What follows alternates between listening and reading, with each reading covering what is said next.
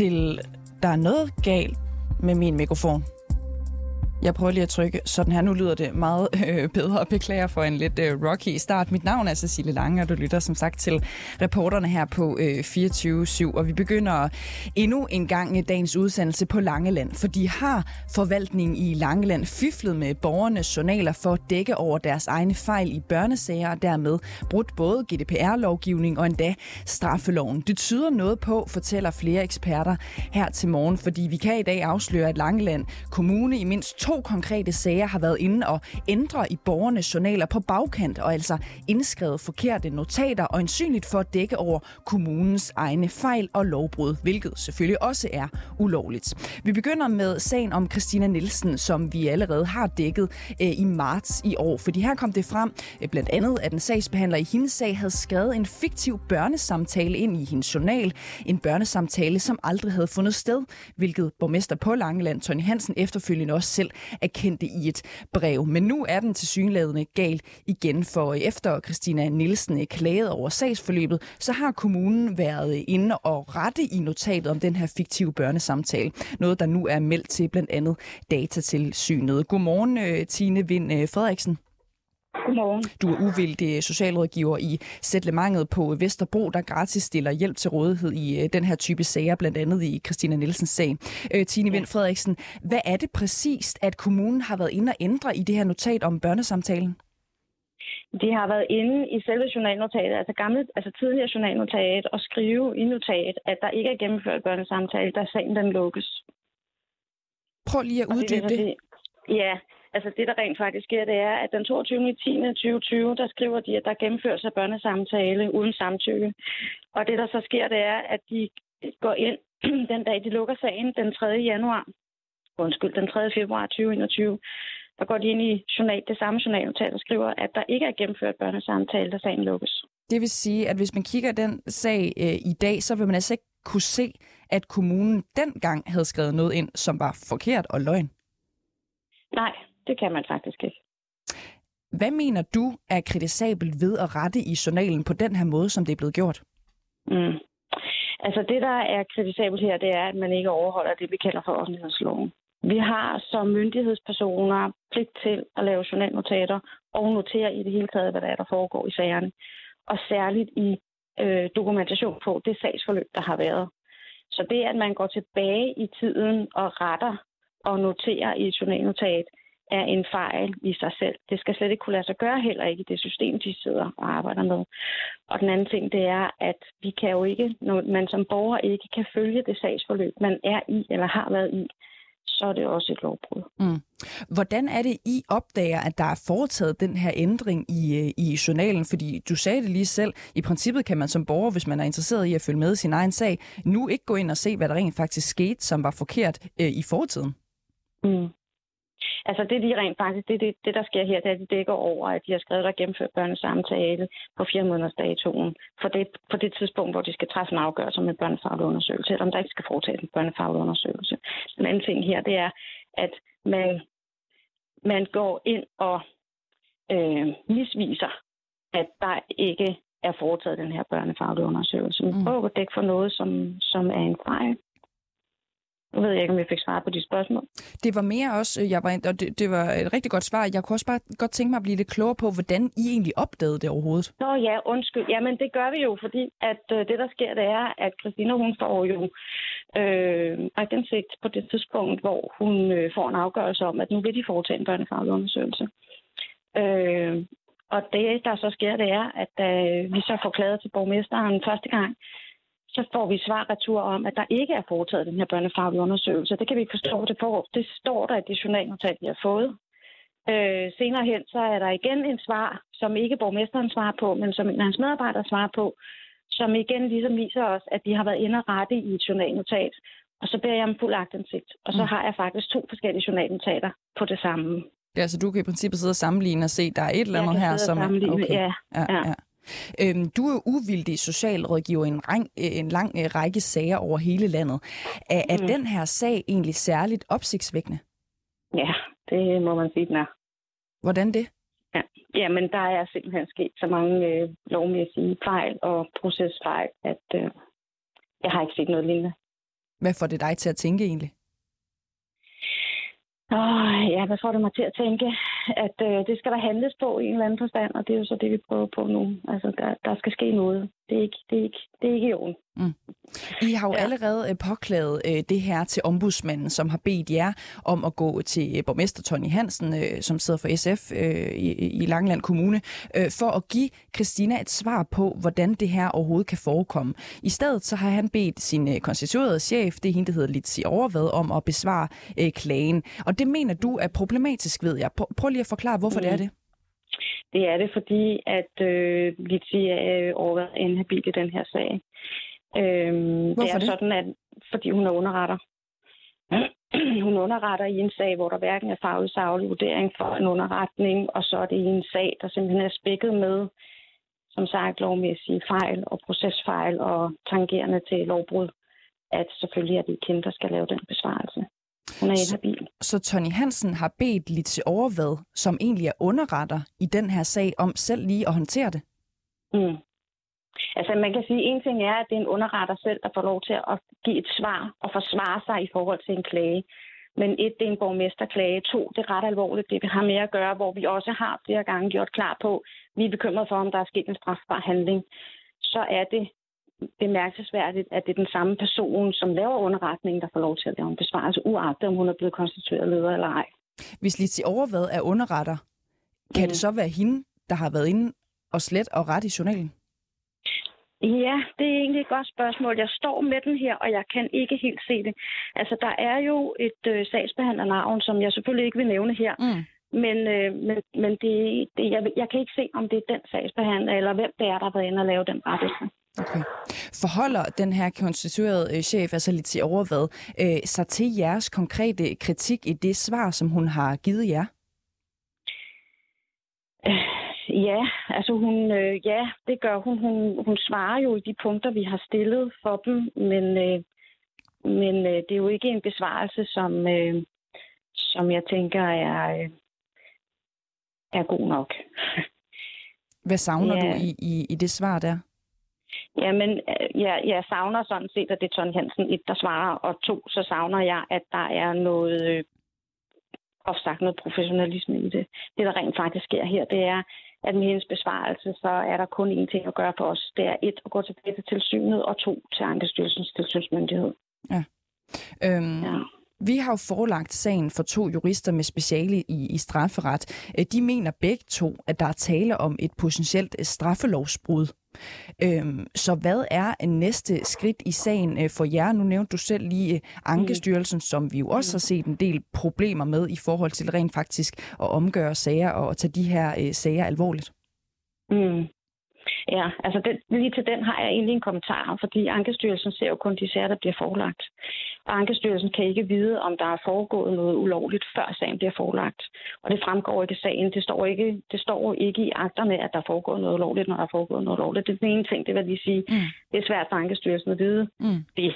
Den anden ting, det er, at i og med, at vi har haft sagen til ombudsmanden en gang, som jo selvfølgelig beder os om at gå af den retlige klagevej, så er det det, vi gør. Så lige nu, så er sagen der for os, at vi venter på at få et svar fra datatilsynet, og vi venter på at se, hvad der sker i forhold til Ankestyrelsens tilsynsmyndighed.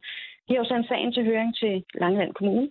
Vi forventer, at øh, de i det høringssvar, de, eller frist, de har fået, det er to måneder, at de ud fra det, altså Ankestyrelsen, kan tage stilling til, hvorvidt at øh, de mener, at kommunen er gået i gang med at gøre nogle ting, som skal forbedre det i forhold til deres borgere, eller om de øh, egentlig mener, der skal ske en tilsyn. Mm. I forhold til straffen, så er, det, så er det lige nu der, hvor at vi gået videre til nogle andre myndighedsinstanser, som er højere end os til at kunne vurdere, hvorvidt der skal anmeldes for en strafferetlig begivenhed, skulle jeg til at sige. Ja.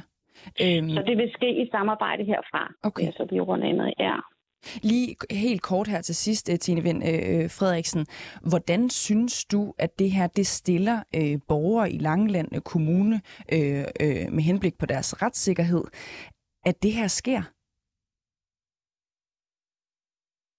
Altså, borgernes retssikkerhed er, øh, er ikke fyldest i Langeland Kommune. Og jeg vil sige, det, det, er jo, det er jo sværere, så er det jo sådan, at jeg hører, at det ikke kun er den her sag, det foregår i. Mm.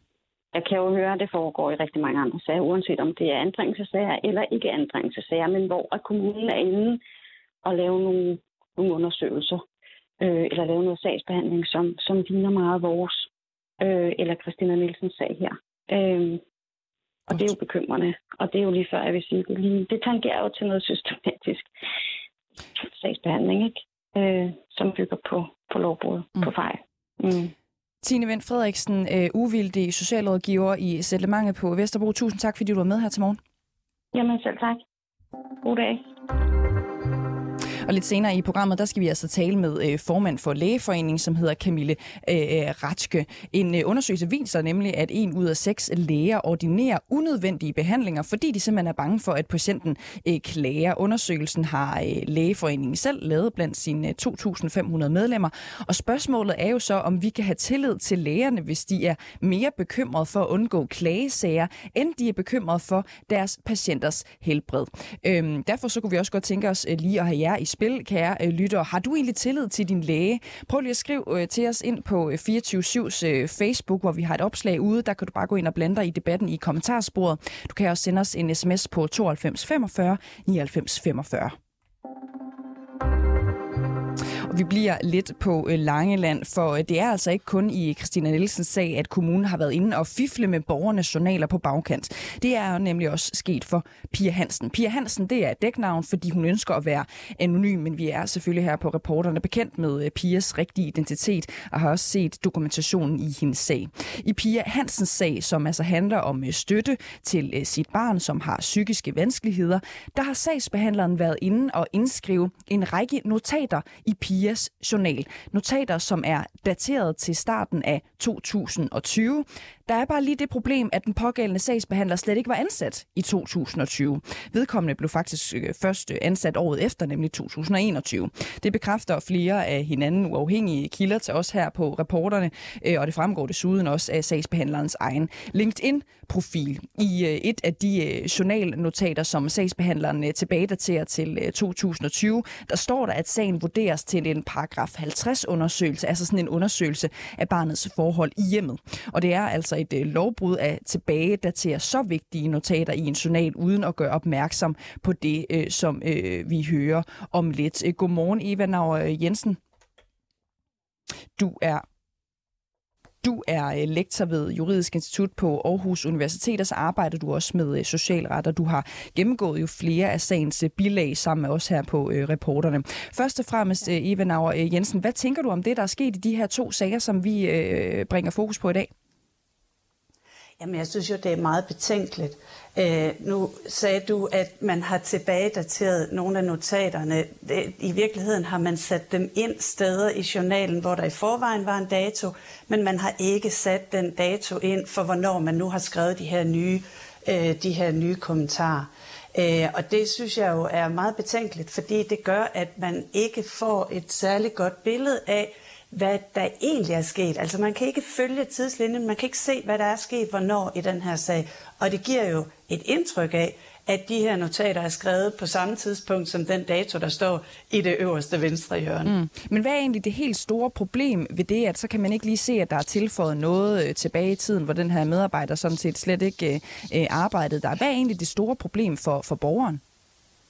Jamen, der er jo flere store problemer i det. Altså, øh, det ene er jo helt åbenlyst, at vi kan være i tvivl om, hvordan den her sagsbehandler overhovedet kan vide, hvad der er sket i sagen på et tidspunkt, hvor vedkommende ikke var ansat. Øh, så der er selvfølgelig hele det troværdighedsproblem.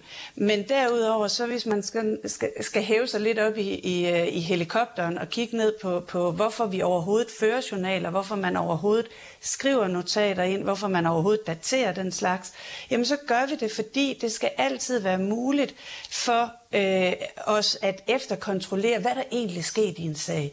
Det skal altid være muligt, at man åbner sagen, og så skal man kunne se alt det, der også juridisk kaldes væsentlige sagsskridt, og man skal kunne se, hvornår det er sket. Så man skal simpelthen kunne optrævle hele sagsforløbet ved at læse journalen og ved at læse sagsakterne.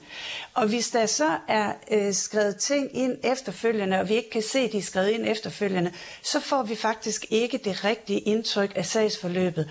Og det er jo et stort problem, for så bliver det meget, meget svært efterfølgende at se, hvad der egentlig sket. Det bliver meget svært efterfølgende at se, for eksempel om der er sket sagsbehandlingsfejl, øh, men det bliver også meget svært at se, om der skulle have været gjort noget aktivt tidligere, eller om øh, kommunen har handlet forkert. Det er et ekstra stort problem, fordi vi øh, sådan normalt har en ret stor tillid til offentlige myndigheder og til offentlige myndigheders øh, skriftlige materiale i det her øh, land, og det er jo meget dejligt, at vi normalt kan have stor tillid til det. Men det betyder også, at vi faktisk plejer at kunne stole på det, der står i journaler. Øh, og hvis man skal til faktisk at forholde sig så kritisk til det, at man hele tiden skal efterprøve, jamen, hvornår blev det her egentlig skrevet ind?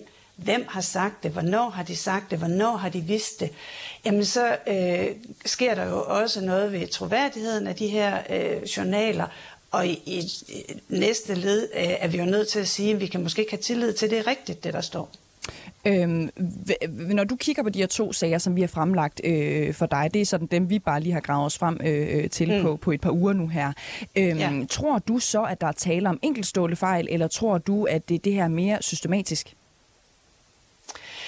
Det er jo altid meget vanskeligt at gætte på, men jeg synes, det er vældig bekymrende, at der i to uafhængige af hinanden øh, to sager øh, helt konsekvent mangler datering af notaterne. Altså det, og, og især når, vi samt, når man samtidig kan påvise, at øh, notaterne er skrevet på et tidspunkt øh, i sagsforløbet, som afviger fra den dato, der står i venstre hjørne øh, på notatet. Ikke? Så, så, så øh, at lave en så, øh, jeg havde nær sagt, øh, indlysende og, øh, og meget mærkværdig fejl i, i sager, der ikke afhænger af hinanden, der slet ikke hænger sammen. Altså det skal få alle de røde lamper til at, øh, at blinke, og alle alarmer til at lyde øh, i sådan en forvaltning, fordi man er simpelthen nødt til at undersøge, hvordan søren kan det ske, og man er nødt til at sikre sig, at det aldrig sker fremover. Altså man er simpelthen nødt til med det samme at få sagt, hey, vi har et problem her, og så bør man simpelthen fra forvaltningsledelsen, eller fra et, øh, dybest set borgmesterens side, sikre sig, at man har en forvaltning, der ved, hvordan man skal gøre det her fremadrettet, og så bør man undersøge, om det er et større problem. Fordi det, det, er, det er meget mistænkeligt, at lige præcis det her problem opstår i flere sager, fordi det skulle være så elementært, at man skulle det er helt indlysende, at man naturligvis skal datere sine notater. Mm. Hvad vil du egentlig gøre, hvis du sad som sådan øverste øh, forvaltningsleder og blev bekendt med den her type fejl og lovbrud? Hvad, hvad vil du gøre? Jamen altså, jeg vil straks, straks gå ud og få sagt til alle i min forvaltning, at vi skal huske, at alle notater skal dateres korrekt, sådan at man kan se præcist, hvornår notaterne er ført ind i journalerne. Og så vil jeg begynde at undersøge, hvor, hvor meget, øh, hvor ofte er det her sket. Er det her sket, fordi, at der kan være flere grunde til, at det kan være sket. Det kan være sket, fordi man simpelthen ikke har været opmærksom nok. Og der er jeg nok nødt til at sige, at hvis man ikke har været opmærksom nok på det, så tyder det på, at man måske heller ikke øh, er helt skarp, skarp på de regler, man, skal, øh, man sidder med. Øh, så der kan være en risiko for, at øh, sagsbehandlerne simpelthen ikke er dygtige nok, eller har behov for noget efteruddannelse. Men der kan jo også være en risiko for, at det her det er gjort øh, øh, med det, man også kunne kalde ond vilje, altså mm. at det er med vilje, mm. at man bevidst har villet vildlede nogen. Og hvis det er tilfældet, så er det jo også vigtigt, at man får fundet ud af, om man har nogle brødne kar øh, ansat i sin forvaltning. Øh, så under alle omstændigheder, hvis jeg sad med ansvaret for det her, så ville jeg først sørge for, at alle vidste, at alle notater skal dateres. Det burde være så indlysende, men det er i hvert fald det første skridt. Og dernæst undersøge, hvor stort er problemet, og hvad skyldes det. Og lige helt kort her til sidst, Evenauer øh, øh, Jensen. Hvad er det for en lovbrud, øh, lovgivning, som er, er brudt her, som er overtrådt, uanset hvad hensigten har været? Jamen det, der er helt sikkert, det er de forskellige forvaltningsretlige regler og, og GDPR-lovgivning. Øh, der er nogle problemer, fordi her er meningen altså her, at, at, øh, at vi skal kunne følge i journalerne øh, tidslinjen, hvad der skete. Hvornår. Kan det være straffeloven også? Det er muligt. Det er ikke mit område, så det vil jeg øh, holde mig fra at, at sige noget om. Men ja, vi har selvfølgelig også strafferetsregler, øh, der, øh, der kan dække situationer, hvor det er gjort bevidst for vildled. Men det er ikke mit område, så det vil jeg lade andre om at dømme om. Eva Nav Jensen, øh, professor i socialret ved Aarhus øh, Universitet. Tusind tak, fordi du var og, med her til morgen. Men jeg er nødt til at skynde mig at sige, at jeg er kun lektor. Ja, og det er bare fint. Det retter jeg med det samme i, i mit øh, oplæg her. Tusind tak, fordi du var med, tak. Eva Nauer Jensen. Ja. Og du er velkommen til at blive øh, hængende og lytte med, fordi vi har nemlig her på rapporterne også fremlagt sagens detaljer for to jurister med speciale i henholdsvis forvaltningsret og strafret. Begge mener, at der er potentielt at tale om brud på straffeloven i begge sager.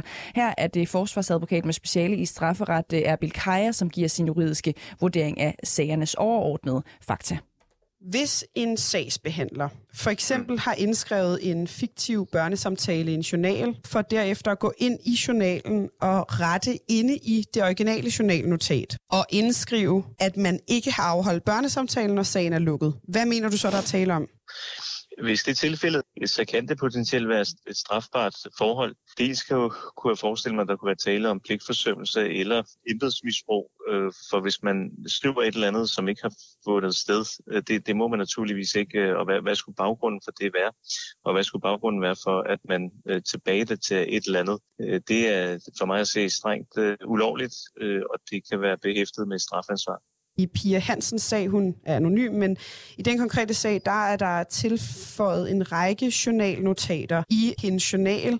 De er dateret til år 2020, men sagsbehandleren, der har indført alle de her notater i journalen, hun blev først ansat i 2021. Er der så tale om et potentielt strafferetsligt øh, lovbrud? Ja, så hvis det er tilfældet, så kunne man da godt argumentere for, at øh, også det øh, kunne indebære et øh, strafferetligt efterspil. For, for hvad er baggrunden? Altså hvis det er det, man kunne kalde for en form for biomstændighed, forstået på den måde, at det er en lille bitte ting i forhold til det overordnede billede. Øh, eksempelvis, at man øh, ændrer et navn, fordi det er stadig forkert, og så kan man så gå ind og, og rette det, eller i hvert fald skrive, at man har rettet det. Øh, men hvis man helt bevidst af en bestemt årsag går ind og ændrer datoerne for at dække over et eller andet, jamen så, så er det klart, det vil jeg helt klart, vil, øh, det vil jeg helt klart mene, at vil være straffet, øh, strafbart. Her var det altså Erbil øh, Kaja, som gav sin juridiske vurdering af de her øh, sager. Han er forsvarsadvokat med speciale i strafferet. Og vi har naturligvis også forholdt den her kritik til både Langelands øh, borgmester Tony Hansen øh, fra SF og for den konstituerede chef i familieafdelingen. Det hende, der hedder Litsi Overvad. De er ikke vendt tilbage på vores henvendelser.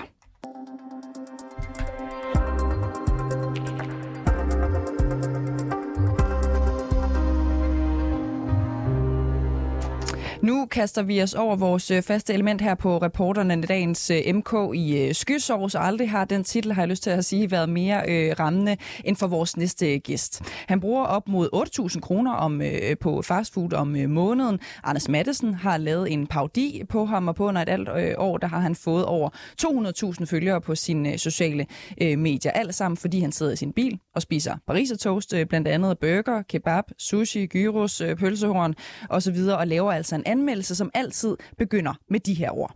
Lad os se, hvad det kan. Lad os se, hvad den kan. Men lad os se, hvad den kan. Lad os se, hvad det kan. Lad os se, hvad det kan. Lad os se, hvad det kan. Velkommen til dig, Kasper øh, Drømme. Tak skal du have. Hvad, øh, dit profilnavn er jo det, ikke? Altså på sociale medier. Jo. Hvad er egentlig dit rigtige navn? Kasper Christiansen. Meget kedeligt.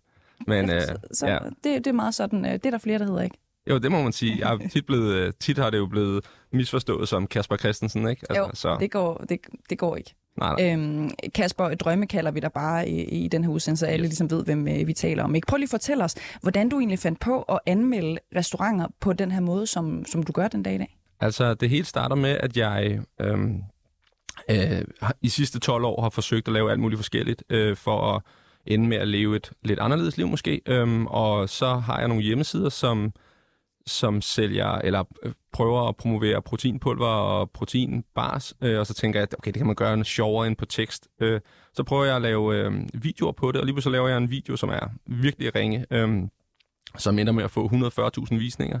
Og så det er på TikTok, det her det foregår, og så begynder jeg at bladre rundt på platformen, for til at starte med er det primært unge drenge og piger, som danser til en eller anden sound. Øh, og lige pludselig så finder jeg ud af, altså USA er jo lysår foran os med sådan noget. Så så finder jeg nogle andre, øhm, som laver sådan lidt madanmeldelser, og så tænker jeg, det er egentlig meget sjovt. Øhm, det kunne også være, at jeg skulle prøve at kaste mig ud i det. Øhm, og så prøver jeg bare at give min egen kant øh, på det. Øh, og sådan, jeg prøver at dele det meget op, fordi jeg synes rigtig mange anmeldelser ender med at blive og det er meget godt, og det er sådan også meget godt. Det hele er sådan meget godt, men hvad fanden er så godt? Og jeg, jeg vil hellere sådan, det her det er stinkende ring, og det her det fungerer virkelig godt, og det prøver jeg sådan at give i mine videoer. Mm. Så man kan godt sige, at det sådan, er lidt af tilfældighedernes spil også, at det var lige øh, medanmeldelser, der endte med at blive vejen for dig? 100 procent. Okay.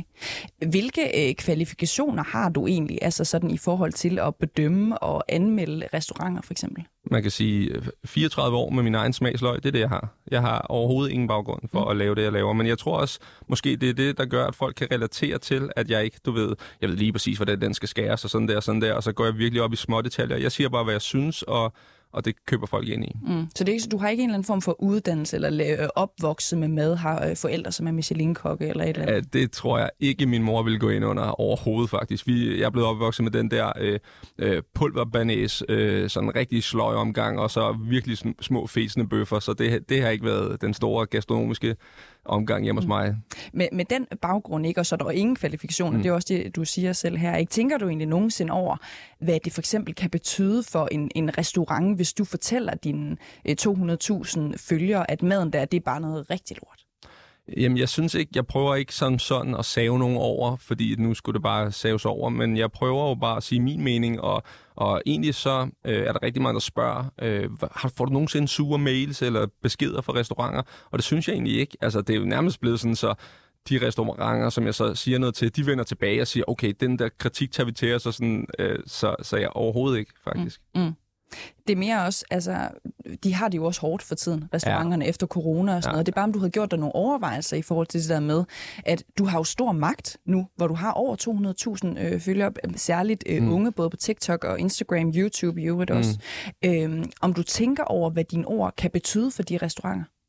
Jeg, tror, jeg kigger egentlig mere på det den anden vej og tænker, hvad, altså, når jeg går efter en god oplevelse, og hvis jeg kommer ud og får en god oplevelse, så får jeg altså bare sådan nogle altså, rigtig lange, flotte beskeder tilbage, hvor at de bare roser mig, fordi det er nemlig hjernedødt øh, hårdt for tiden. Øh, øh priserne på alt er jo stedet, ikke? Mel er dobblet, og olien koster bare boksen, ikke? Øh, så jeg synes egentlig ikke, jeg øhm, belyser. Jeg tror må ovenkøbet, jeg belyser et felt, som måske ikke er blevet anmeldt så meget. Der er ikke så mange, der tager på tanken og anmelder en kanelsnegl, og der er ikke så mange, der tager forbi den lokale shawarma-bar, så jeg oplever rigtig mange komme hen og sådan være vildt glad for det, jeg laver, også ejerne, fordi at jeg lige pludselig sætter fokus på et område, som måske ikke har været sat fokus på før. Mm. Og så kan det godt være, at jeg nogle gange siger, at det ikke er godt, men så må man jo bare gøre det bedre. Mm.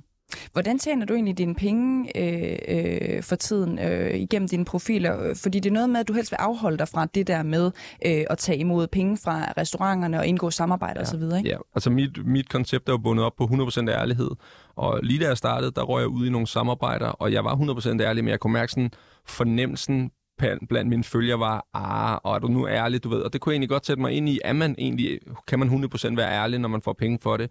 Så jeg får ikke penge for øh, samarbejder, men jeg får penge for øh, andre brands, som nu, fordi min, min profil har fået så voldsom eksponering, så er der andre brands, der synes, det er sjovt, at eventuelt jeg har deres tøj på, eller sådan noget. Altså, aftalerne er ikke 100% landet endnu, men det er også, fordi jeg går meget op i, at jeg arbejder sammen med brands, som jeg kan se, jeg kan stå indenfor, jeg kan se mig selv arbejde sammen med i lang tid, så jeg ikke ender med at, du ved, bare bladre igennem et, et hav af, af brands, som jeg synes desværre rigtig mange influencers ender ud i. Du ved, nå okay, nu har jeg været i IKEA og købt den her stol, og så har jeg, du ved, derover og det prøver jeg egentlig at undgå, fordi jeg kan ved også godt, øh, efterhånden er det jo blevet så stort, så jeg er jo talerør og et forbillede for, for nogle unge mennesker, du ved, og så synes jeg bare, at jeg har et ansvar over for dem også. Mm.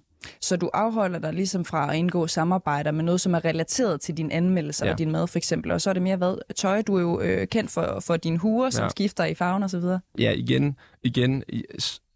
Jeg, altså, så mange, jeg tjener nærmest ikke nogen penge lige nu, men det er et bevidst valg om, at jeg øh, leder efter de rigtige samarbejdspartnere. Mm. Så det skal nok komme, det er jeg helt sikker på. Det, det, altså, jeg holder så mange møder, men øhm, jeg går ligesom bare efter at finde ud af, hvem er den rigtige partner til mig. Mm.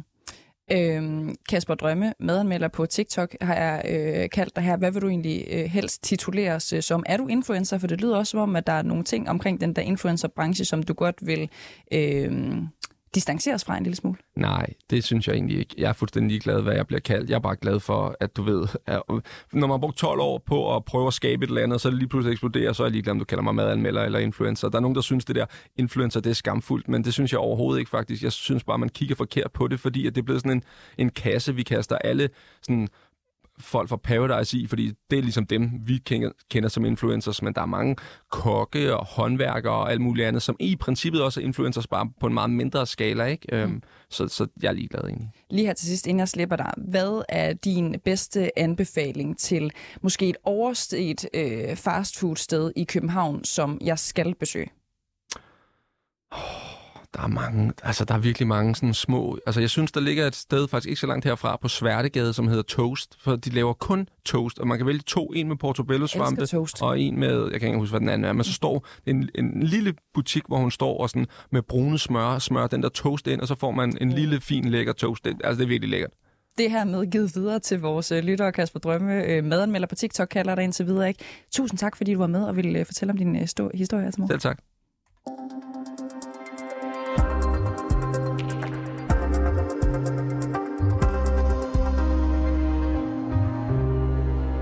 Hver fjerde læge bestiller ugenligt undersøgelser af patienter, der ikke er sundhedsfagligt begrundet, fordi de er bange for, at patienten ellers klager.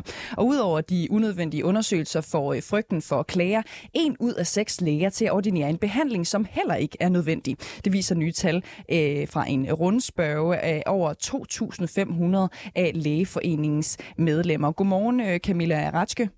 Godmorgen. Du er formand i Lægeforeningen. Øh, Camilla Ratske, hvorfor er lægerne så bange for at få en, en klage egentlig? Altså, hvad er konsekvensen, hvis man ender med en klage? Jamen, det er rigtig svært at få en klage som læge. For det første, øh, fordi ingen jo i udgangspunktet forsøger at lave fejl, eller nødvendigvis laver fejl. Øh, og fordi sagsbehandlingstiden er så utrolig lang. Øh, vi venter mere end et år, og næsten op til halvandet år faktisk, for at få afgjort de her klagesager.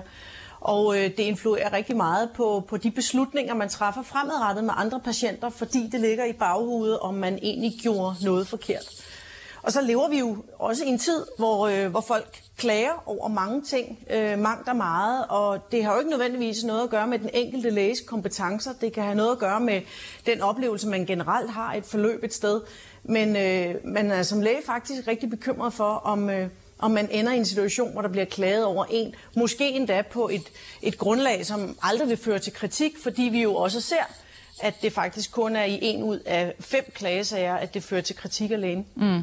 Hvad, men det er mere for at blive klog på, hvad det egentlig sådan reelt øh, betyder for lægen i sidste ende. Altså er det også et spørgsmål om, øh, ja, hvad ved jeg, at færre patienter vil vælge lægen, og at lægen der fortjener færre penge, eller hvordan, hvad kan det have af konsekvenser? Jamen det er øh, i virkeligheden den, den, den faglige integritet for den enkelte læge. Det at føle, at man har gjort det godt nok, at man er fagligt klædt på. Øh, så kan der komme en klagesag, og med så lang øh, sagsbehandlingstid, øh, der går man faktisk og venter på, om man får kritik. Det er ikke rart for en læge at få kritik fra en myndighed, altså en styrelse over, at man ikke har gjort noget godt nok. Også selvom det ikke har ansættelsesmæssige konsekvenser for en. Øh, og, og, og, og, og det er jo selvfølgelig en kritik, vi tager alvorligt. Mm. Også selvom man ikke tænker, nu kommer der ikke flere øh, patienter ind i min klinik, eller nu ser jeg ikke flere patienter i min praksis.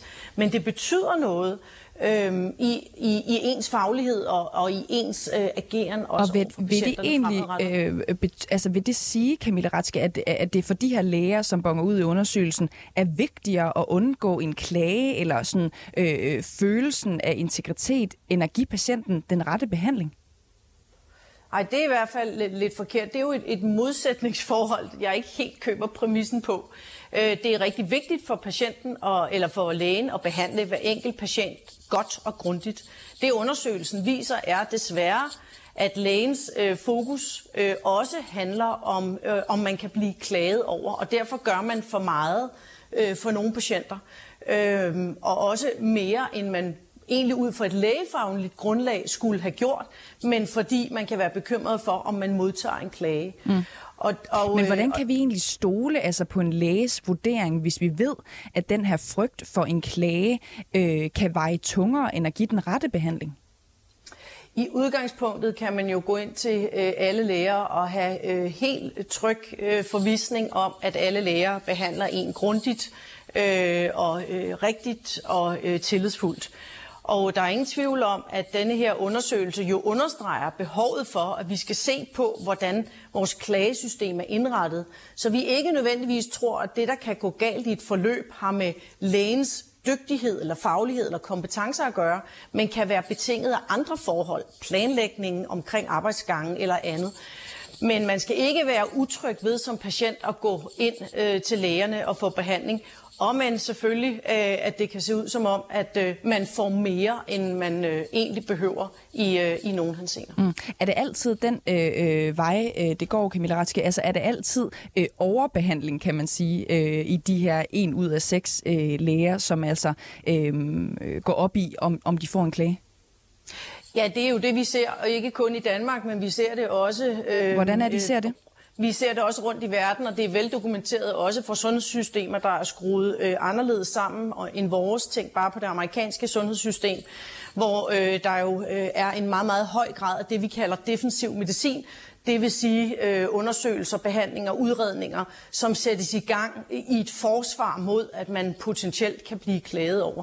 Så det er øh, ikke et postulat, det er sådan set dokumenteret. Mm. Ved du noget om, hvad det her mund koster? Fordi jeg tænker, hvis det en ud af seks øh, læger sender øh, patienter videre til undersøgelser, de egentlig ikke øh, behøvede, ved du, hvad det koster statskassen?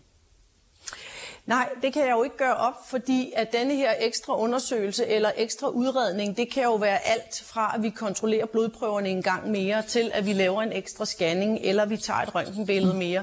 Så, så, så, du, så du ved faktisk det... ikke, hvad, hvad, hvad det koster samfundet. Ved du, hvor, hvor mange, Nej, som hvis... ikke kommer øh, til de undersøgelser, de har behov for til tiden, for eksempel, ved at en ud af seks øh, læger overbehandler? Jeg ved ikke, hvad det koster samfundet, fordi vores fokus er sådan set ikke den økonomiske udgift. Den er der også, og enhver behandling for meget er jo en udgift. Udgangspunktet er jo, at vi potentielt har sat et klagesystem op, som er lidt ude af balance med den virkelighed, øh, vi har, og som faktisk medfører, at vi kan risikere at, at byde patienterne en risiko, frem for at, øh, at vi holder med de undersøgelser, der er tilstrækkelige. Mm. Ved du, hvor mange øh, patienter, som ikke kommer øh, til undersøgelser til tiden, for eksempel fordi der er en masse før i køen, som egentlig ikke burde have fået den undersøgelse? Nej, for den sammenligning kan man jo ikke lave en til en, men jeg tror, det er helt åbenlyst, at man kan kigge ud i sundhedsvæsenet i dag og se, at vi har ventelister af alle mulige andre grunde. Og derfor skal vi selvfølgelig overfor hver eneste patient hele tiden være opmærksom på, om det vi gør er det både tilstrækkelige, men, men også nødvendige.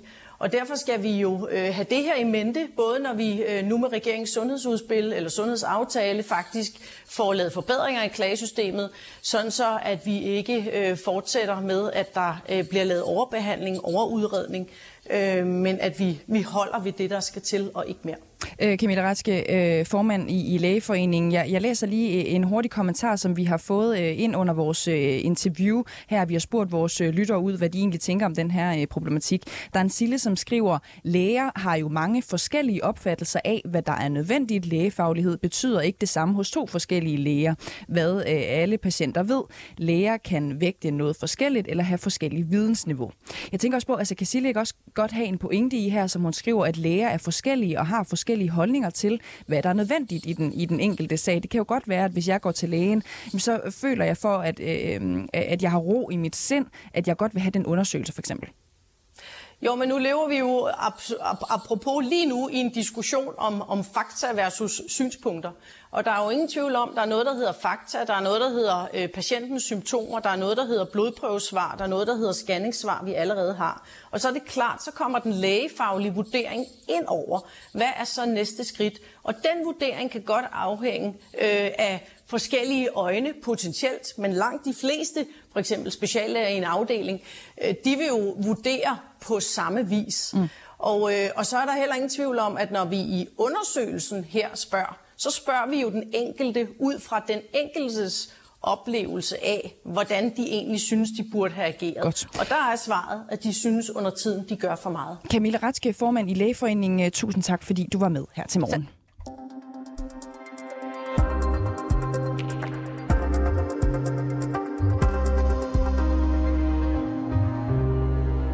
USA har i rigtig mange år været Danmarks allervigtigste samarbejdspartner, men ifølge vores oplysninger, så er der altså kommet en lille smule grus i maskineriet potentielt.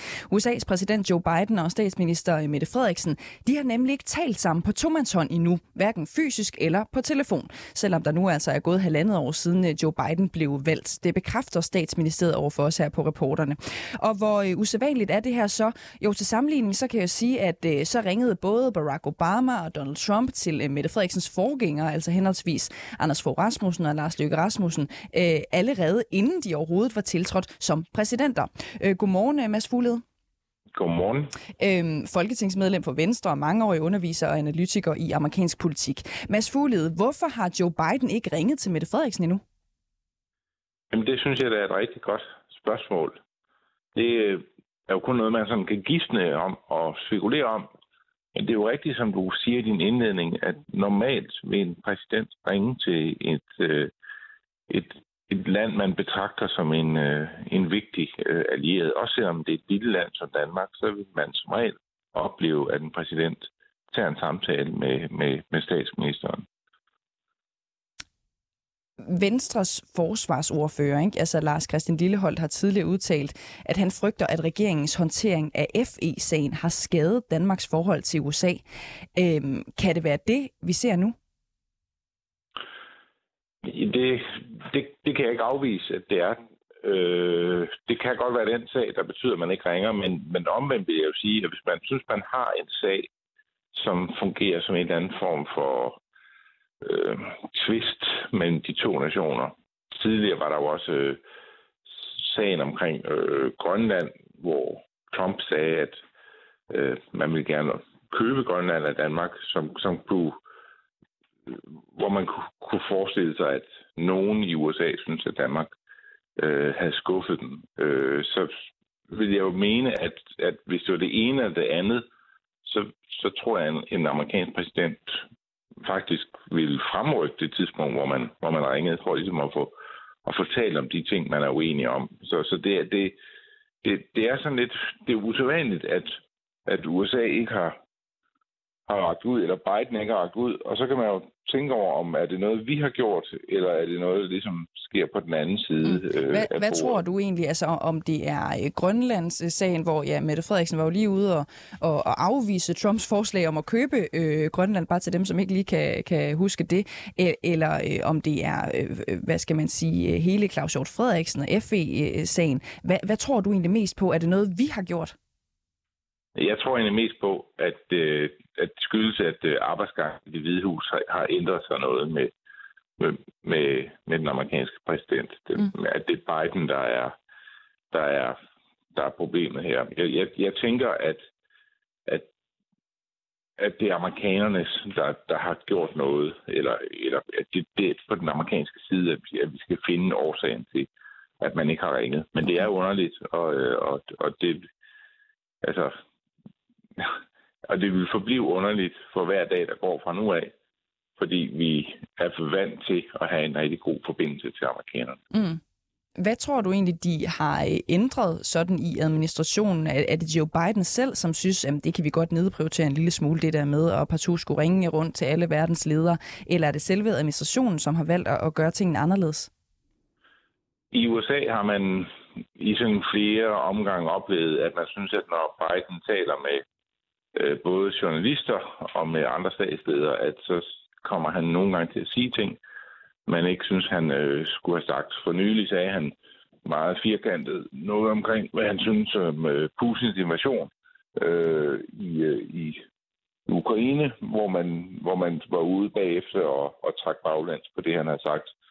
For nylig, helt for nylig sagde han, at øh, man ville øh, gå i krig på vegne af Taiwan, hvis øh, Kina øh, skulle øh, formaste sig til at invadere der, så var man også ude og trække baglands der. Det kan godt være, at der er noget i håndteringen af, Joe Biden, der gør, at der er ikke nogen, der går og siger til ham, du skal ringe til en masse statsledere. Mm. Øhm, lad os lige prøve, jeg ved godt, jeg hopper en lille smule i det nu, men kan vi ikke lige prøve at blive lidt på den her FE-sag øh, øh, og, og Claus Hjort Frederiksen og alt det der? Fordi som jeg også lige sagde tidligere, din øh, partikollega og tidligere forsvarsminister, øh, der, der netop er blevet fredet af Folketinget, selvom han i interviews flere gange har bekræftet sådan et øh, kabelsamarbejde mellem USA og, og Danmark. Det har vi talt frygtelig meget om. Ikke? Øhm, kan der ikke være et eller andet i, at USA måske synes, at det er træls, at øh, en tidligere forsvarsminister sidder i live fjernsyn og bekræfter en aftale, der, der, der skulle være så hemmelig, at kontrakten nærmest ligger i et pengeskab øh, og har, har gjort det siden midten af 90'erne? Men hvis man fra amerikansk side synes, at det var, øh, at, at, at der gjorde Danmark noget, eller der skete noget i Danmark, som man, man fandt meget, meget kritisabelt, så ville man jo omvendt, tror jeg, tænke, at så skulle man skynde sig og få taget kontakt til den danske statsleder og sørge for, at øh, man fik talt igennem, hvordan man synes, Danmark øh, håndterede øh, sådan, en, sådan en sag. Så jeg kan ikke se, at det er et argument for, at man ikke ringer. Så vil jeg jo hellere mene, at man skulle skynde sig at få, få ringet og, og talt om det, man er uenig om. Mm. Mads Fuglede, medlem af Folketinget for Venstre. Tusind tak, fordi du var med her til morgen det er også det. Og vi ville jo rigtig gerne have spurgt den social, øh, socialdemokratiske hedder det, øh, forsvarsminister Morten Bødskov om øh, Joe Bidens nedprioritering af Mette Frederiksen, om det ligesom kan skyldes alt det råd, der har været i vores forsvarsministerium under Trine Bremsen, altså mere specifikt, at Trine Bremsen hjemsendte fem ledende medarbejdere i Forsvarets efterretningstjeneste umiddelbart inden Joe Biden blev valgt. Kunne det måske tro have noget med det her at gøre? Vi kan også godt tænke mig at, at have spurgt, kunne det have noget at gøre med, at Trine Bremsen som forsvarsminister valgte at føre kommunalvalgkamp på Ærø, mens de øh, sidste tropper lige fik trukket sig hjem fra Afghanistan, og Kabul faldt i hænderne på Taliban. Ja, vi har mange spørgsmål, som I nok øh, kan øh, høre, men Morten Bødskov ønskede altså ikke at være med her til morgen.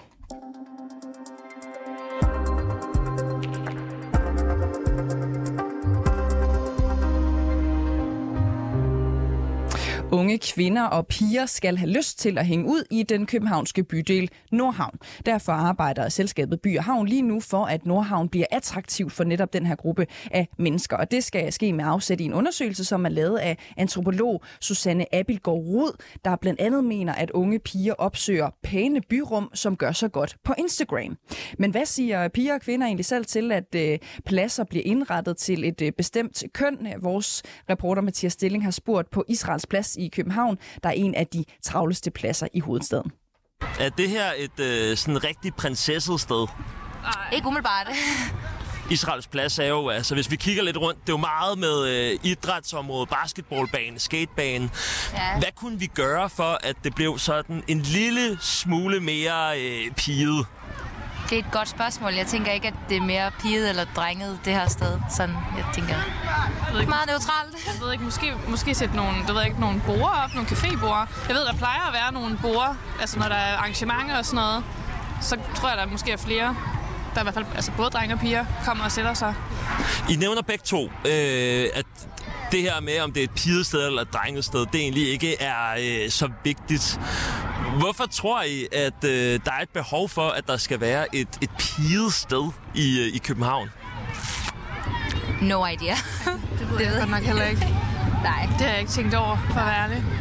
Det er jo, sådan, det er jo meget gråt øh, og, og betonagtigt, at det er sådan, det er sådan rigtig mandet. uh, måske, det ved jeg ikke. Altså, altså der er måske flere der er ikke drenge her, end der er piger, men jeg tror virkelig, det kommer an Ja, jeg tror ikke, vi ser det som mere piget eller drenget det her Nej, sted. Jeg synes også, der er masser af piger, der render rundt og leger, så...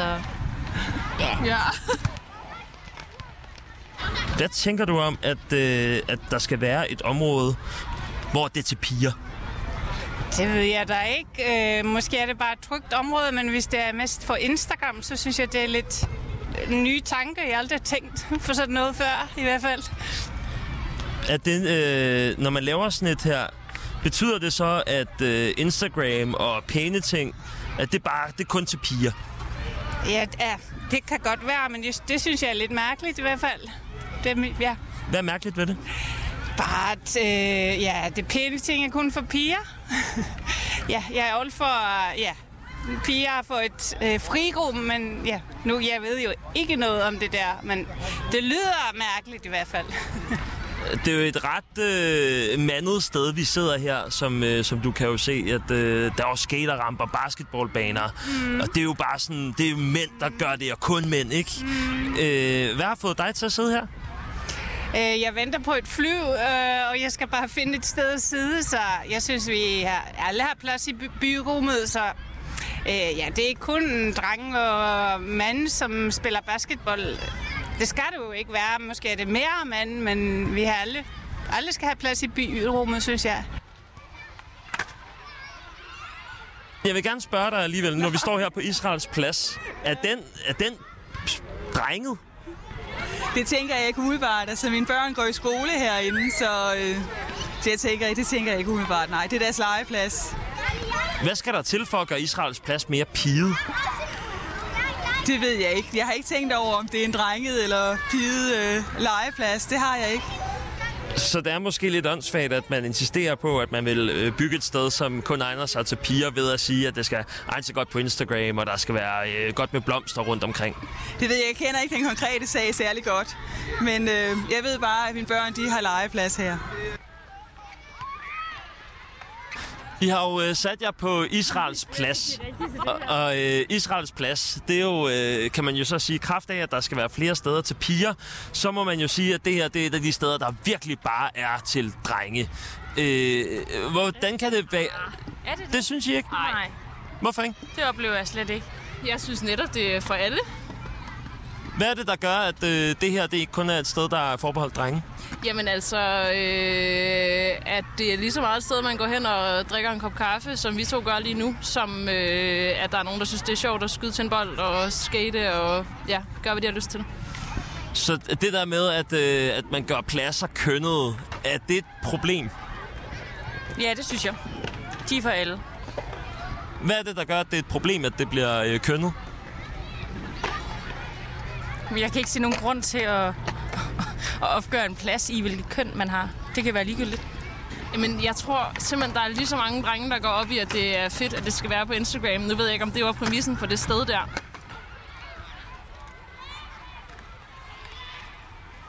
Hvad tænker du om, at man skal have et, et piget sted i øh, København?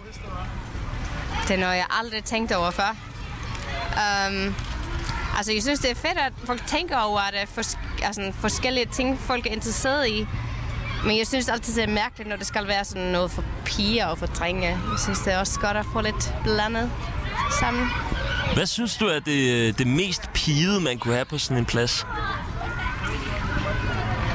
Altså, man kommer straks i tanker om noget lyserødt, men jeg tror, det er også noget, man skal sådan måske prøve at ja, udvikle sin egen tankegang lidt. At tingene har ændret sig, og det, det behøver ikke altid være lyserødt, når det er til piger. Er det et problem, at man vil øh, lave et område, hvor at man siger, det her, det skal primært være til, til piger, og det skal være øh, pænt, og det skal egne sig til Instagram? Nej, jeg synes ikke, det er et problem, fordi jeg, jeg, jeg tror, det er vigtigt, at mange steder er måske... Altså, det er sådan... Ikke med vilje, men er lidt til mand og til drenge. Men jeg tror, det er også, fordi det er mange mænd og drenge, som har været i planlægning til ting. Og det er bare sådan, man, sådan ja, unconscious bias, som alle mennesker har. Og det er måske okay for os at tvinge os selv lidt ud i, okay, men hvad skal vi så lave til, til piger? Så nej, hvis det er et enkelt sted i København, som, er decent, altså, som har den Men Israels plads, når vi kigger ud over den, så er det jo øh, basketballbaner og skaterramper og øh, jamen, mange børn, som egentlig render rundt og leger. Synes du, at det er, øh, det er meget øh, mandet, det her sted, Israels plads? Det er faktisk, jeg har aldrig tænkt over det. Men når, man, når jeg kigger rundt, så er det jo sådan ting, som er, man tænker på drenge. Men hvis du kigger på altså, fodboldbanen derovre, så er der lige så mange piger, som leger. Så nej, ikke nødvendigvis. Så det er lidt fjollet, at man øh, kalder det pigesteder og drengesteder. Ja, det er det.